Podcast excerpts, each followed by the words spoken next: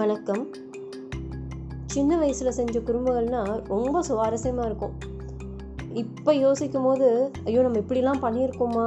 அப்படின்னும் போது எனக்கே ஷாக்கிங்காக இருக்குது ஐயோ நம்ம பசங்க இந்த மாதிரிலாம் பண்ணதில்லை. நம்ம இப்படி பண்ணியிருக்கோம் அப்படின்ட்டு அதில் ஒன்றுனா பக்கத்து தெரு போய் தான் விளையாடுவோம். அங்கே விளையாடிட்டு இருக்கும்போது அவங்க அம்மா வந்து வீடை லாக் பண்ணிவிட்டு வெளியே போகிறேன் அப்படின்னாங்க. சரி லாக் பண்ணிடுங்க ஆண்டி. நானும் அவன் என் ஃப்ரெண்டும் உள்ளே இருக்கோம். லாக் பண்ணிடுங்க ஆண்டின்னு சொல்லிட்டு சொல்லியாச்சு.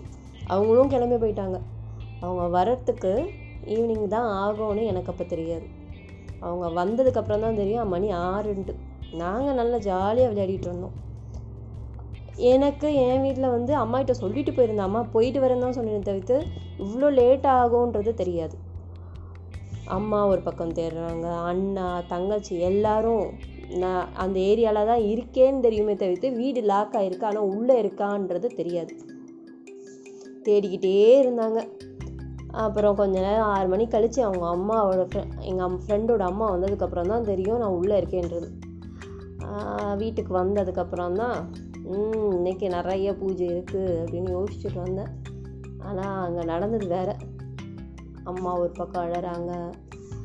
அண்ணா தங்கச்சி அவங்க அழுகை பார்த்ததுக்கப்புறம் அன்னைக்கு அப்போ தான் ஃபீல் பண்ணேன் நம்ம ஏதோ தப்பு பண்ணியிருக்கோம் அப்படின்ட்டு அப்பா வந்து என்னை பார்த்துட்டே இருந்தாங்க அமைதியாக பார்த்துட்டே இருந்துட்டு சாப்பிட்டியாமான்னு கேட்டாங்க. இல்லைப்பா அப்படின்னு. உடனே சாதம் வச்சு சாதம் போட்டு பிசைஞ்சு ஒரு வாய் கொடுத்தாங்க.